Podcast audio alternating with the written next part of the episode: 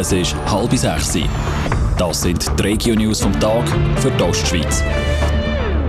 Im Studio ist Vera Büechi.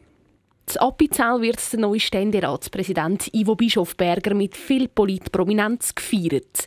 Der Ivo Bischofberger ist vorgestern zum Ständeratspräsident gewählt worden. Er leitet jetzt ein Jahr lang das Geschäft vom Ständerat.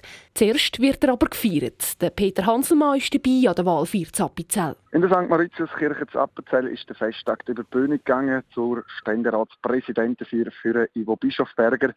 Es sind grosse Reden geredet worden, zum Beispiel von der Bundesrätin Simonetta Sommaruga. Sie hat dem Ivo Bischofberger seine politische Arbeit gelobt. Auch geredet hat der Landammann von Appenzell-Innerrhoden, der Roland Innauer, den Ivo Bischofberger schon länger kennt.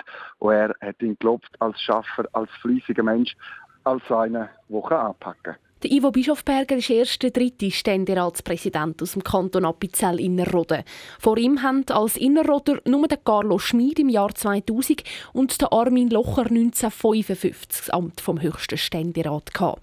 Bilder von den vier und weitere Informationen gibt es auf toponline punkt c h. Durch Sankt Gallen könnten schon bald wieder Trams fahren. Stadt und Kanton schauen an, ob eine Tramlinie sinnvoll wäre. Konkret wollen sie prüfen, ob das Tram im Vergleich zum Ausbau des Busbetriebs wirtschaftlicher wäre.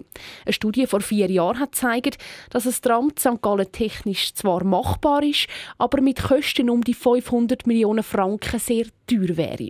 Weil der ÖV aber an seine Grenzen stößt, kommt jetzt ein Tram wieder in Frage, sagt Christian Hasler vom Tiefbauamt der Stadt Sankt Gallen. Man überlegt sich ja immer wieder, wie das Verkehrssystem in einer Stadt aussehen soll.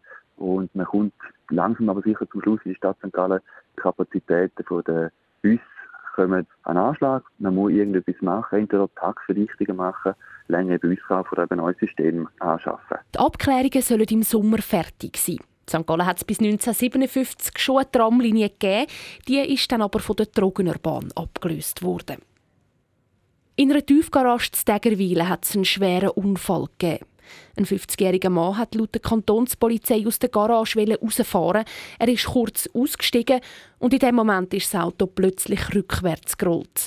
Der Mann ist zwischen dem Auto und der Mauer eingeklemmt worden und so mehrere Meter mitgeschleift worden. Rega hat ihn schwer verletzt ins Spital müssen fliegen. In Frauenfeld ist ein Velofahrer angefahren worden. Der Unfall ist am Morgen passiert, schreibt die Kantonspolizei Thurgau. Eine junge Autofahrerin hat den Velofahrer beim Abbiegen nicht gesehen. Der einundsechzigjährige Mann ist vom Auto erfasst und schwer verletzt worden. Der Poststelle zu Erlen droht das Ende. Die Post will zu Erlen in Zukunft nur noch eine Agentur im Laden haben. Das hat sie der Gemeinde angekündigt. Erst gerade Anfang dieses Monats hat die Post bekannt gegeben, dass auch die Poststelle zu Berg zugehen soll. Radio Top. Dein Radio für die Ostschweiz.